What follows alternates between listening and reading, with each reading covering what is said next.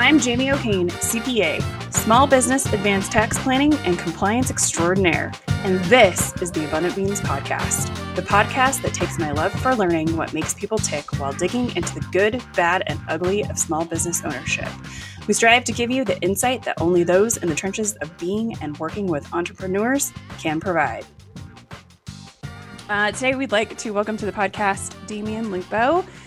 Damion is the best selling author of more than 11 books in personal finance and money thinking, and host of the Financial Underdogs podcast, owner of 50 plus companies, and founder of his own martial art, Yokido. You did. Awesome. Damion's newest book, Unicornonomics, Unicornomics, I got it, lays out the essential pieces required for any budding unicorn, whether the entrepreneur, entrepreneur wants to create a million million dollar or a billion dollar business. Damion's secret to outdoing the competition is high touch, not high tech. I love that. And his secret sauce has more to do with mistake volume. I want to talk about that. Uh, more mistakes faster than the competition, his key to to success.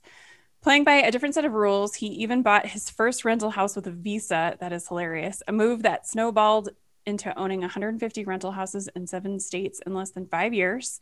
In 2008, he lost the entire 20 million but recreated his wealth and reinvented his life over four transformational years. So many big words.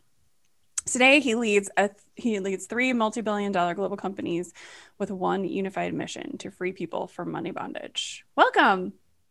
Good to be here. Good to see you. Yay!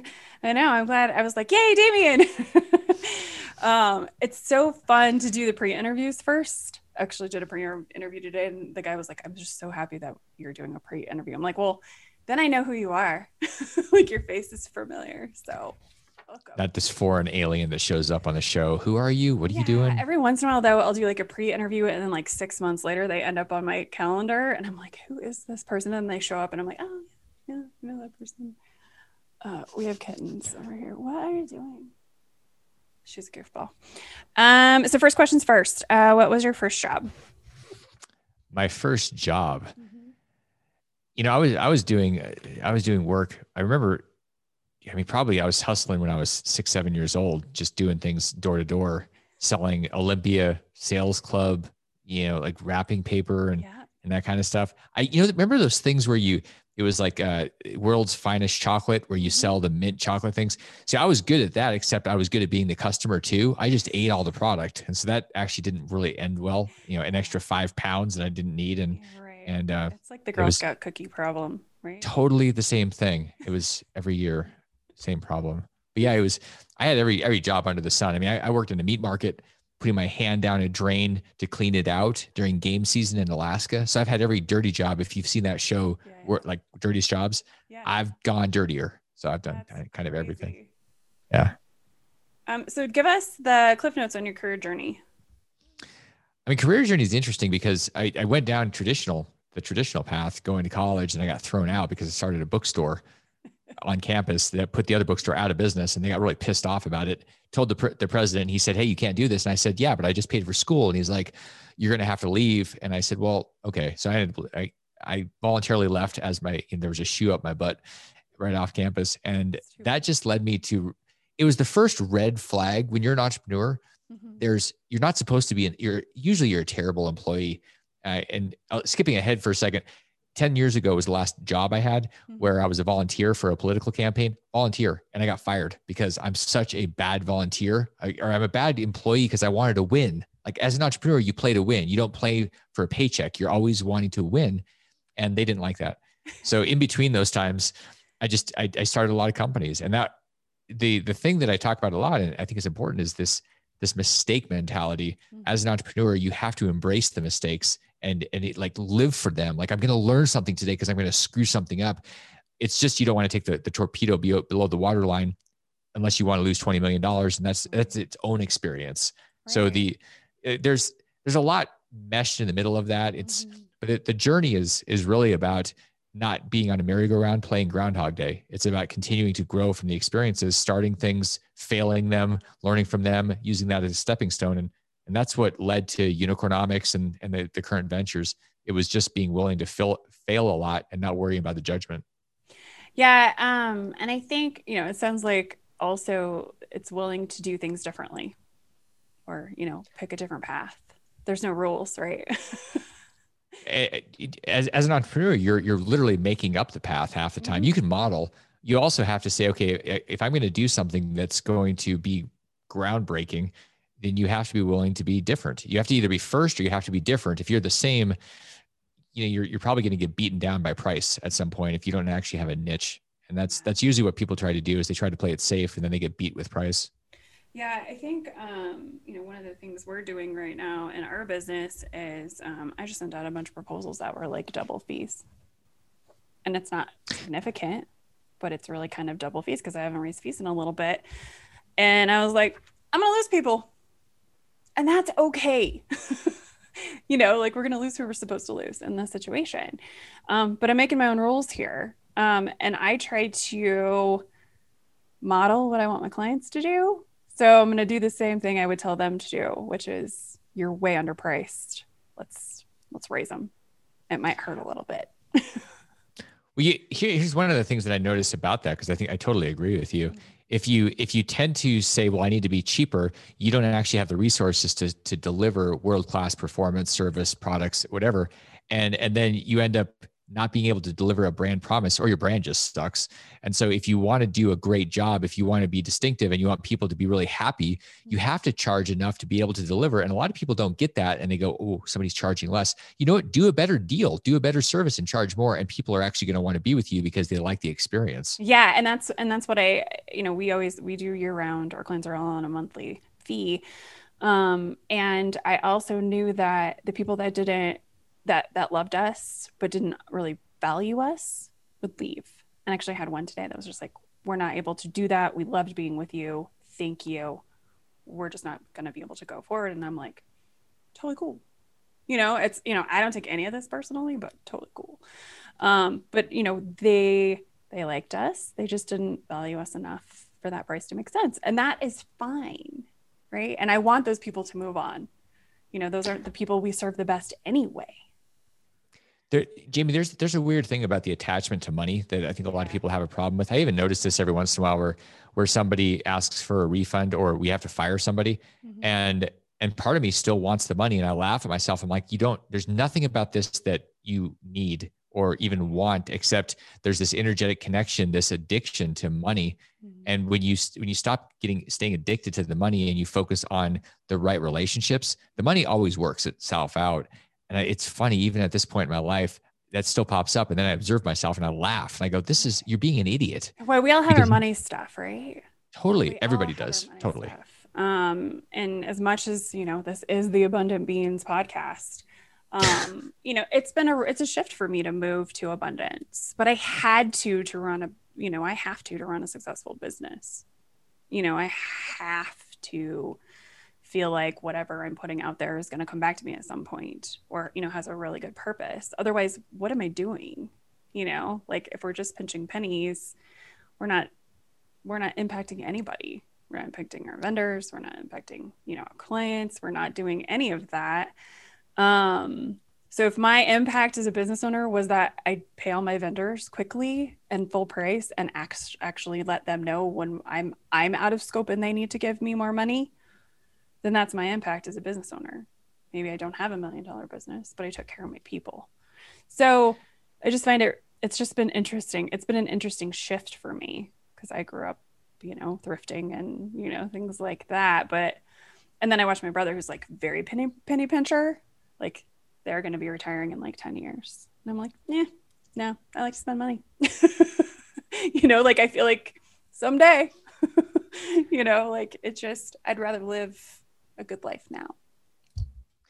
It, the truth is, it's not an either or that's really situation, not. and really people. Th- I think people are, are thinking because they're they're told they're told garbage that you have to either do one or the other. You live now or you live later, and and the, the truth is, if you serve more, you can live the whole time, and if you serve better, and it, I I find that fascinating, that, that it, yeah, and and that we think that these things are true, and mm-hmm. they're only true because we believe they're true, and you you made a comment about how you know spending money to get money back or or to if we do things with the expect expectation that we're going to have something come back and we force the timetable mm-hmm. that's where there's a lot of frustration yeah. and if you in fact go out and and serve people and stop expecting something you just trust it. There's a difference between expectation and trust yeah. where you deliver and you're not looking at somebody going, okay, you're going to send me money. You're going to do it in a month or a year. Yeah. If you do that, me. the energy's bad. Right. It's terrible. like it, it may not be that person that actually comes back to you.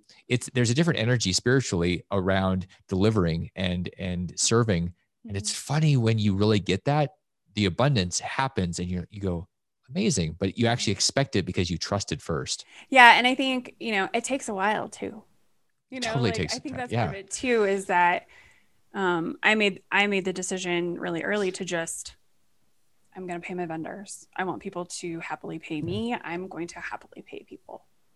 You know like i'm going to get golden rule right? Um, and i was like we'll just see how this goes. And i had been an employee for many many many years before that. Um, and it takes a while to build up that i don't even know what it is karma I don't even know. But yeah, I have no expectation of it. You know, I just know that eventually something positive is going to happen because of that interaction or of that positive abundant thinking we I, one of the, this is a really important point and and you may have said it before in the past but just to really hammer on this paying people when they do things for you and paying them well and paying them fast and it's fascinating that people get frustrated they try to use vendors as like credit lines. Oh, I'll pay this person because it's it's not due for 30, but then I'll stretch it another 30. You're basically stretching them and putting pressure on them. And then you and then you want somebody to pay you on time. And the, here's the thing: if you actually pay people and you're willingly and graciously and happily paying them, then you have a different energy. You have an expectancy. Your energy is like, of course you're going to pay me right now because I did this work. And people are like, of course I would, because it's normal. You're not, they're not fighting a lack of integrity. You're actually being in integrity. And that's a huge part of how people experience you is what your integrity is. Yeah. And I just, it's interesting. Um, so with the price raising, it's just like, we'll just see what happens. You know, like I sent that stuff out into the ether and I'm like, that which will need to leave will leave and that which needs to stay will stay and we'll see what happens. I do this every once in a while. It's kind of like a little bit of a purge too to just kind of get our you know the clients that really shouldn't be hanging on kind of to let them go um, because that's better for them too you know. Do, do you i mean as whoever wants to be with a vendor, whoever wants to have somebody where you're not really a good fit, nobody actually wants to be in that environment on either side. So it, yeah. it is, you're, you're actually doing good for everybody. It's, just, it's always interesting to me um, how, how many people, and we'll actually get to some questions here in a minute, but um, how many people actually stick with their, like usually it's their trusted advisors, their financial advisors, their accounting people or whatever, when it's really just not a good fit or they're really not delivering what they want or what they need, but it's just, I don't even know, a comfortable relationship, maybe, or not even that. It's just they deal with it because it's just easier than trying to find somebody else. I don't. I think a lot of, I think it's like with most things, people do legacy. Whatever they have done, they keep doing. Their their future looks like their past because they're not willing to change anything because it's comfortable, mm-hmm. it's safe, and and then you're you're like it's a it's Groundhog Day so if you want Groundhog Day, that is a great plan. Yeah. Yeah. Continue on that. I don't want that, but you know, I'm unemployable at this point. So, you know, we got to make this thing work. Mm-hmm. All right. So let's see. Um, so let's talk about um, your learned mistakes and successes in you know in your career journey. Give me kind of like the top three of each. The the the learned experiences, the mistakes, the journey. I mean, mm-hmm. yeah, you know, with with it, like it's funny because for most people they probably go, "Oh, this was a big one." And when I've I've had fifty plus companies, and so the the mistakes, it's like Encyclopedia Galactica. I mean, the, the here here's one of the big ones when you're that I've learned and finally I got this right, but it was in the beginning for many years, many many years I screwed this up when when you're when you're bringing people on like you're never going to get to any place of super success or super wealth if it's just you like unless you're lebron james or something and and even then you're not by yourself you have a whole team supporting you the question is who are you bringing on and a lot of that has to do with how much you trust yourself mm-hmm. and how much you can trust other people because if you trust yourself if you have a lot of self-trust and, and self-respect you'll trust other people and you'll be able to bring on A people. A people drive incredible operations. B's and C's, well, B's for work for the government and C's, they're terrible because they hate A's and they punch clocks and they're just, that, that was one of the big mistakes. I had a lot of C's and some B's, but a lot of C's because they were cheap. And so was I. And so mm-hmm. that was one of the problems with pinching pennies. I wasn't willing to pay for the A's, and A's know what they're worth. And so when you really trust people and you pay them well, it's amazing what happens. You kind of just have to get the hell out of the way, mm-hmm. and all sorts of magic happens. That was a huge one, and that's happened. I think for a lot of people that happens because we're we we, we want to keep what we have. We tend to try to trap whatever's there instead of being open with it and being you know trusting that it's going to get bigger, that we can create more pie. We say this is the only pie, and then we try to keep that pie there, but then it rots. Like that yeah. doesn't really work. Um, I actually realized today I was talking to my coach this morning about our next hire. Um, and I need somebody to run shit. I need somebody to just like, I need somebody that tells me to get the hell out of the way. Like that is what I'm trying to hire right now because I am that person. Um, and I can't do everything. Um, but I was talking to my coach this morning and uh, we were talking about like who we need in here and what needs to happen. And I realized I kind of had this epiphany that I I'm really good at hiring people that want to be micromanaged because I am mm. such a strong personality. I'm really good at hiring people that want to be micromanaged or that expect that or like ask it of me because I'm such a strong personality. They just think I have all the answers. I that that actually serves a that, that serves part of the, the one of the human needs for significance because if we have to have people that are micromanaged, then it's it's providing significance to us that we're worth something because people need us. Yeah. So it's so you you are satisfying something. The question is, can you satisfy it somewhere else? Well, and that's just it. Those people drive me batshit crazy. but you still got significance, and that yeah, if we understand. if we ignore those, then work yeah, I don't understand. like it just like blows my mind every time I'm like, what? I don't know. It's ten dollars off. Make a decision. I don't care. Put it somewhere. What? Well, I don't. Why do you need? yeah, I don't need to clear. You don't need to clear that with me. You, you you'll find I had this conversation with my team recently, and and during a, a an all team call, one of the guys said, "You don't don't ask Damion. He he trusts us to make decisions. Just go do it." And I went, "Okay, that's great." let's just make sure we have the right people with that type of empowerment so that you don't have people going out there and buying Ferraris with the petty cash. Like that's, you have to make sure you have the right people because if you do empower them, they will do this stuff. They will do the right thing and, and they will not ask you about spending $10, but you, you have to make sure the right people have the right empowerment and then, then you go do something else. You create vision and create, you know, the big picture. I'm surprised you have Ferrari's worth of petty cash. Eh, yeah, hey, you know what? Sometimes it happens when you're you're building a unicorn. That can happen. Uh, or maybe it's like a three inch. accountant, I'm like, that's a really high petty cash balance. Well, you know, billion dollar companies, they could have a million dollars in petty cash because there's. I could. That's a couple Teslas. I don't know if it's technically accurate. I'm just saying this is what you do when you're building. I mean, you think about building something. There has to be if you're building building a billion dollar company. Mm-hmm one of the things you realize is that founders tend to be a little bit crazy. They're obsessed. They're super obsessed. They're into something, and and they would do things like that. Well, a, a Ferrari is a, like that's inventory. Like that would make sense to a unicorn maker. Ferrari is inventory. so funny. Um, so let's talk about. So your passion is freeing people from money bondage. Um, what does that look like practically? Like what is practically that? it means understanding how to how to get retirement money in in your hands so that it's out of Wall Street. So you literally can do things that make sense that you're not getting raped and pillaged your entire life. I mean, our, our entire so most people's liquidity, most people's net worth, real net worth, your house doesn't count. And I say that because you can't eat your house. You can you can eat your IRA or 401k or whatever or your cash. And so most people, that's where their stuff is. It's in these retirement accounts. And breaking bondage means getting out of the grips of the wolf of Wall Street. It means having control of that money and and then knowing what to do with it. And so the entire mission and what I do and my company does, we we give people the tool to get control of it and then we give them the the, the education so that they actually have an idea of how to run it because otherwise they're going to be running scared. Right. Like they wouldn't know what to do with it. No, and when, when would you ever be told that? You the, the goal is or the the idea is hey, work for this company or work for a bunch of companies, have a bunch of money in a 401k, and then you wake up at 60 and all of a sudden you're supposed to be a great investor with a couple of million dollars. Like you don't have any investor skills. So that's that's terrifying to most people. Mm-hmm. I think people don't understand that that's what's happening on the back end, though. No, like, well, no, we just go along. We play by the rules, yeah. and then we wake up. So let's talk about what what is wealth. So you define this differently.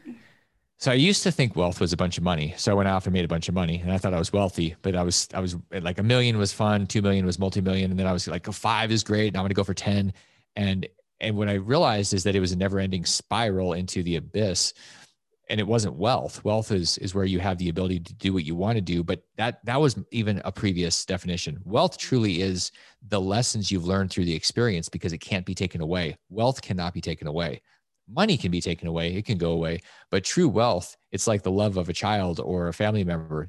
It's like it's there it's it's it's almost wealth is almost a spiritual thing if you think about it because when you learn something it can never go away. Mm-hmm. and that's that's the point of going out and making mistakes. Yeah and i think uh, i think that kind of speaks to time too right? However we use our time is how we gain wealth right? Whether whatever that looks like. It is. You squander it. Finite.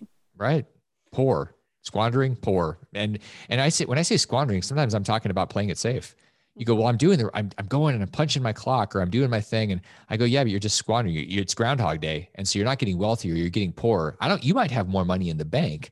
That doesn't mean anything. It truly doesn't mean anything if you have more money in the bank. I'm getting wealthier. No, you're not. You're literally getting poorer because you're wasting time not growing. Mm-hmm. Yeah. And I think, you know, a lot of the new focus is, you know, even in companies is you know growth for all of their employees either lateral or up or, or cross or whatever. Um, and it's really fun to see those the employees in those companies and how happy they are with like their their choices because that's just not going to be sitting at the desk doing the one thing they're doing forever. Um, but that flexibility is hugely important um, and they don't they have less groundhog day because they are learning probably or they're using to use getting to use different skills. That, that's actually a huge lesson for for anybody that's that's working with teams especially as an entrepreneur or a business owner to really check in. It's one of the things that i do with with my team really deeply diving into their their wants their needs their dreams. There's a great book called i think it's called the dream manager uh, by kelly and it talks about creating ways to creating a bridge to your team your employees their their dreams. Mm-hmm. and and asking them because what what we find when we go deep into people's perspective and their minds and their hearts it's not just money. In fact people i have i have some people that have told me i i don't i'm not i'm not money i'm not commission i don't like i i love talking to people but i don't the, the commission doesn't that doesn't drive me. I, what they want is they want an opportunity to expand and and to grow. And, and growth it tends to be more valuable to people than money. Ironically enough people say i need more money but what they really want is to keep growing because it's a it's a basic human need. Money is a made up human thing.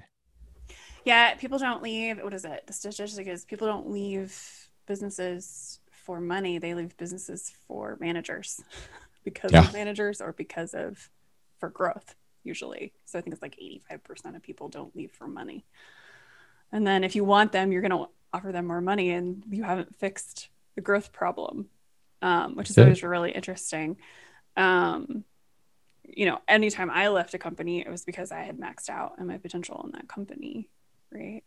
Um, yeah, it had been a money hop or it had been for my lifestyle or whatever, but I was always looking for additional growth. Um, the money be damned. I mean, I started my own business. seven right. years ago and we're still building this thing to where I wanted to be. Uh, you know, and I've never been happier. And we've never had a tighter budget. you know, but I'm the maker of my own destiny. You know, I exactly right. Here 10 hours a day and input tax returns because that's miserable. Miserable. Um, so let's talk about um, what skills and tools people need to be successful investors. The, the, the, the, where this comes from is people tend to think that they can skip right from being a business owner to an investor. And if they're smart, the worst is when somebody is super smart. They tend to become bureaucrats, they become PhDs, and and they work for governments or they're, perf- they're perfectionists mm-hmm. in in investing. One of the things you have to get really clear on is that you're going to be wrong, but you have to do it in a with a mitigated risk personality or or mindset in business you can literally roll the dice and say i'm rolling it all on red or black. And if it fails hey you start over and you do another business.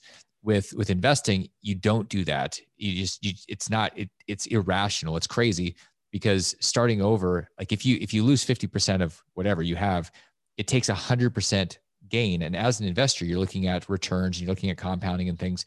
And so you, you need to be you need to be thoughtful around position sizing for example where you decide okay i'm going to risk whatever my, in my case it's it's up to 5% of my liquidity for any one thing i don't control i have rules and and people gen, tend to not have rules they have glands so they feel mm-hmm. either they're afraid or they're greedy mm-hmm. and that's how they invest and they go this is sexy and i'm like you're an idiot go skydiving if you need the juice but stop doing it with your investments right. business it can be different where you're it's it's more it's more exciting there's more relationships it's there's some sizzle it, it tends to need to be more methodical in investing and not so much about the the headline news or the red line that made you excited or afraid that's where people get into trouble. They they they're not they're operating from the same head, and they need to really tra- retrain and retool their head to look at it differently.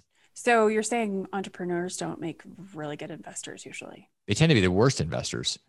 It's I, the only ones that are worse are doctors typically because doctors are so smart that they think that they can. well, they think that they they know everything.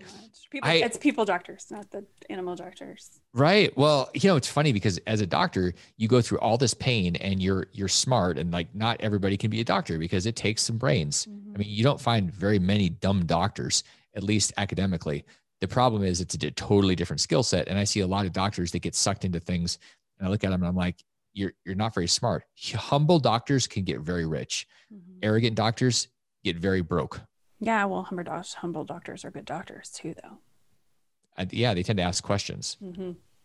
Uh, that's really interesting. I actually had a couple clients, or I had a couple clients that were doctors, and they um, they were trying to tell me I didn't know how to do my job, and I was like, "You you can go.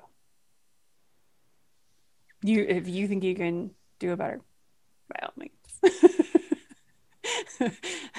okay, bye bye. totally get it. um, yeah, I don't, I don't have time for that. Um, so let's talk about.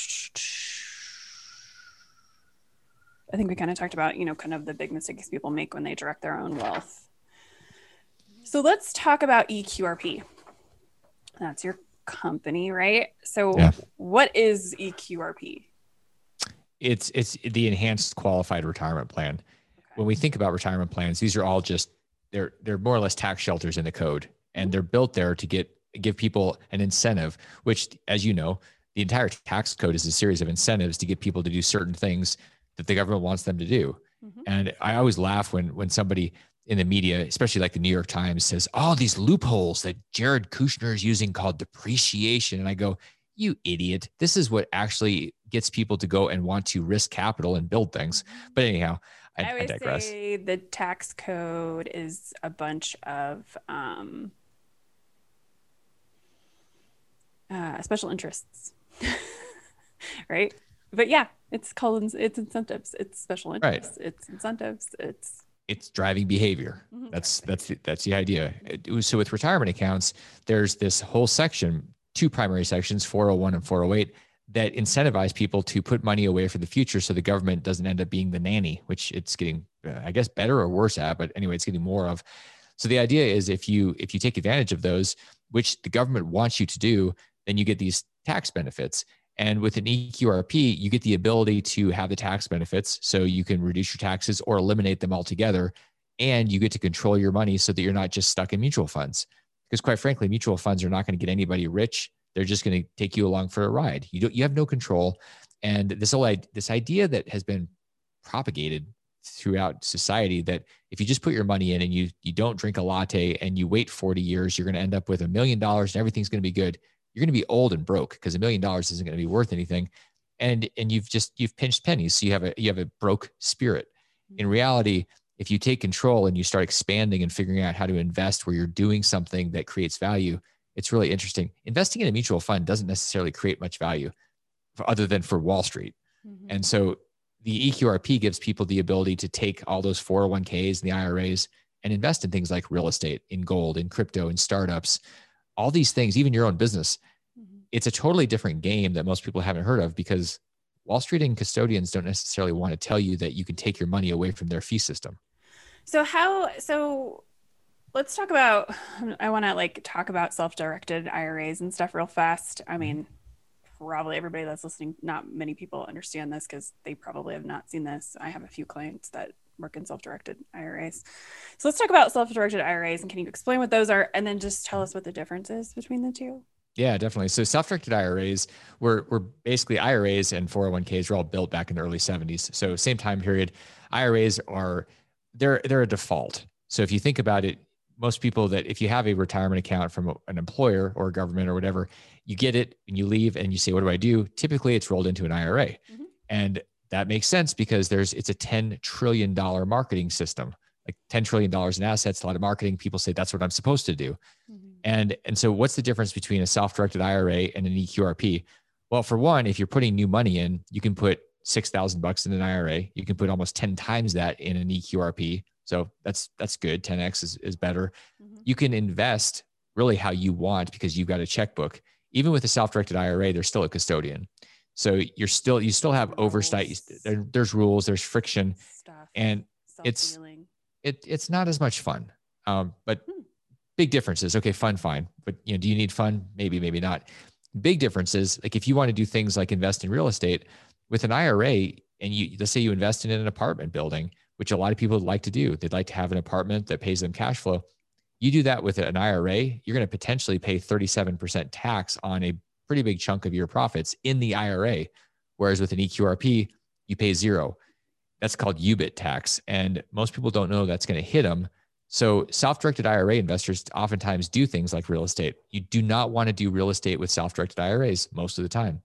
That's right. probably the biggest one. Because you're going to be required to take um, require minimum distributions at some point, and then you're going to have to sell that item to get that to work in the IRA. That, that's the that's also a problem. Real estate in the IRAs yeah people do a ton of real estate but i have some people in my like close sphere that do and they always are just grumbling about people in their self-directed iras in the real estate well there it, it also creates a lot of problems because you have a custodian that sometimes can take weeks to get anything done you want to have something done you submit a form you wait they come back and they say we need something else and and I go, why would you do that? And they go, well, I'm, that's what I have to do. And I say, well, if you actually were in charge and you got to sign the form as the trustee of your EQRP, mm-hmm. there is no delay, there's no friction, there's no pain. You're the person doing the real estate deal actually likes you because you fund on time. Like it's it's just a better system. That's interesting. So what so how does it work so how do you get an EQRP? is this a business do you do this individually is it like very similar to like signing up for a 401k yeah, so the EQRP is under the 401 section. So basically, it's it, anybody that has any type of business. This could be a consulting business where you're mowing lawns, you have an online eBay store, mm-hmm. you have an employee, uh, you have 50 employees, any type of business. You can you can be an employee and have a business. Mm-hmm. So you just have to have a business. It's and and that business is the sponsor, just like any company that has a 401k is the sponsor. So you get to be the sponsor, your your your thing, and it can be a sole proprietorship, just you. And once you have that in place, you can start contributing income and or roll money in from other retirement accounts.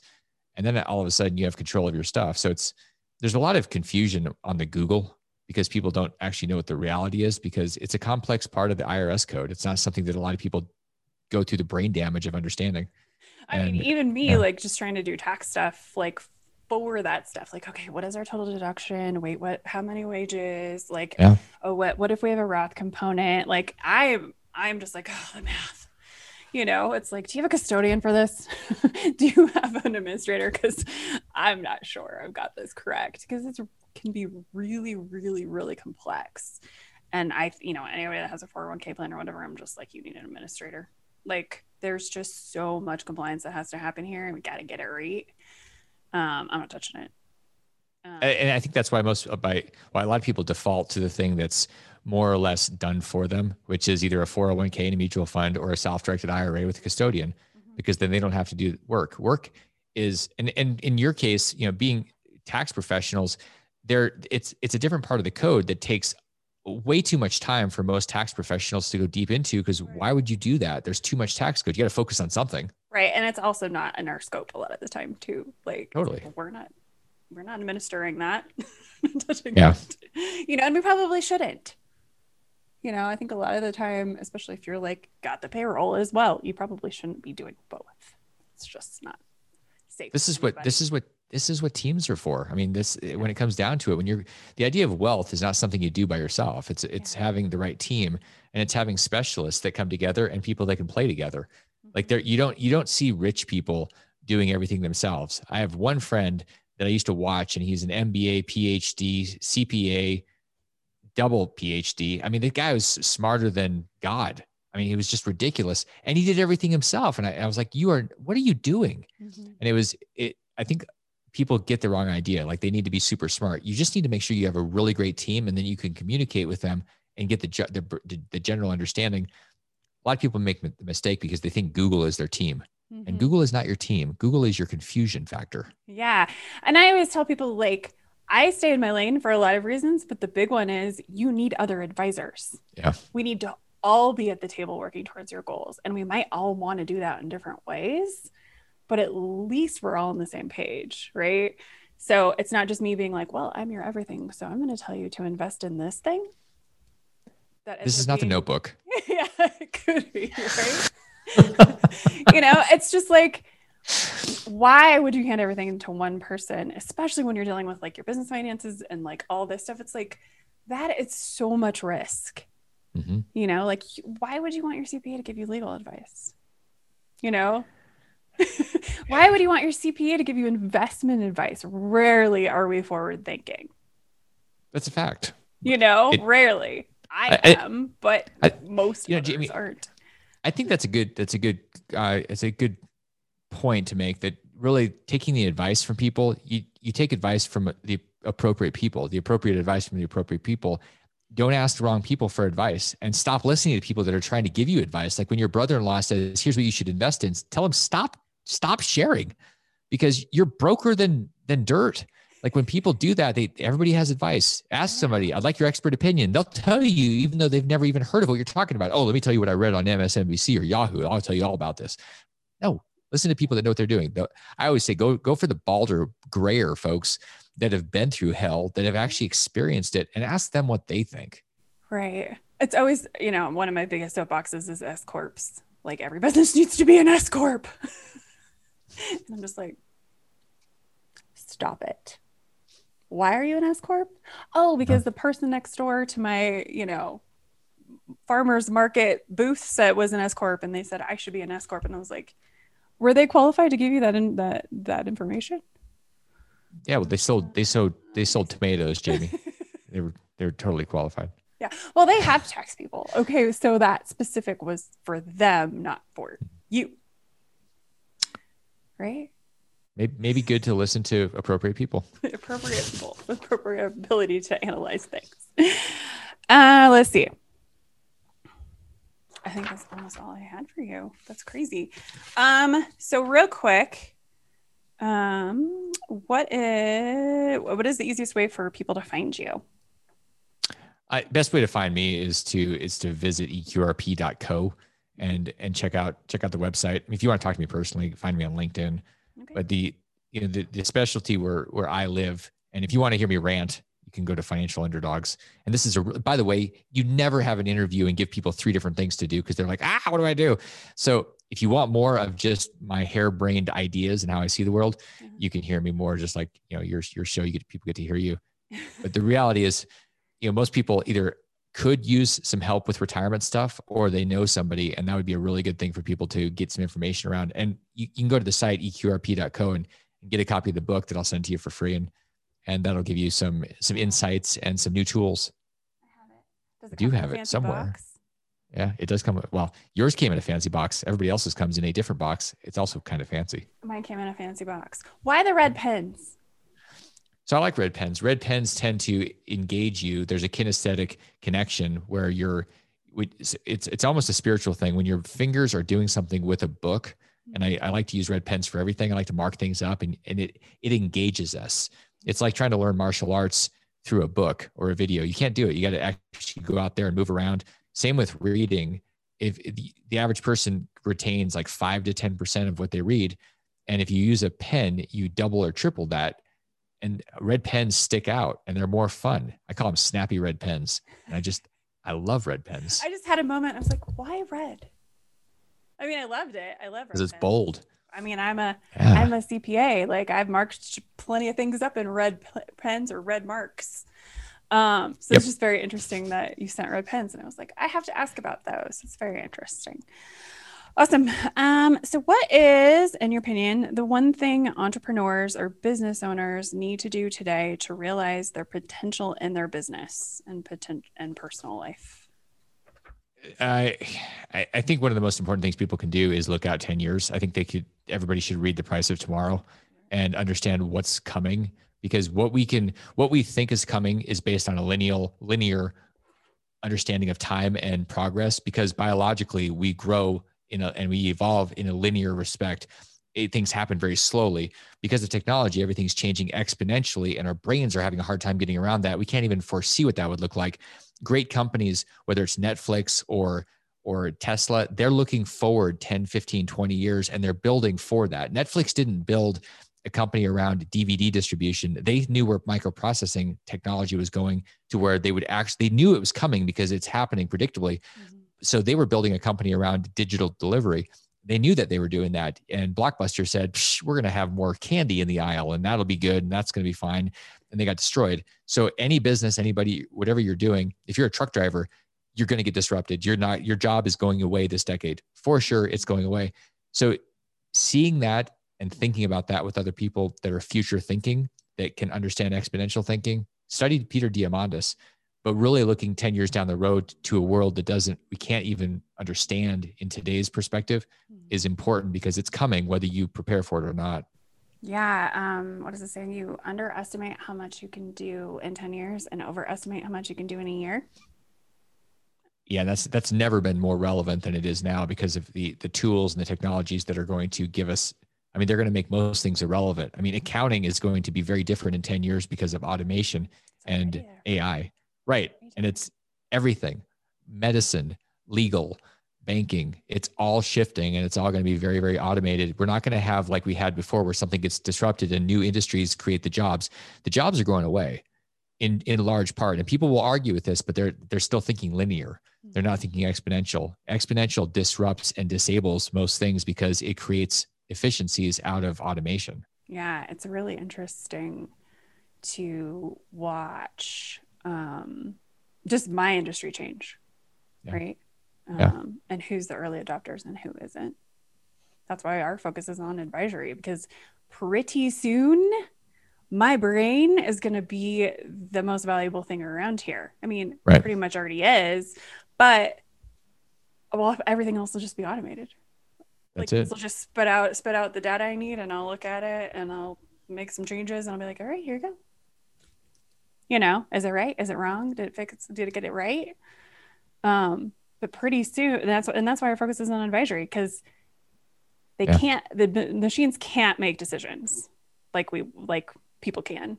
So we have to focus on where we're still actually going to be relevant. It's true. You know, once blockchain is like all up in here, we don't even have to do any bookkeeping anymore. I'm yep. all about it. yeah, prepare. Or you're going to get run over. That's bottom line. That's your takeaway. I love it. Prepare or you're going to get run over. Thank you so much for listening or watching. Be sure to subscribe on YouTube, iTunes, or wherever you prefer to listen.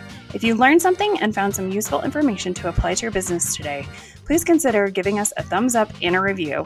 Until next week, be abundant.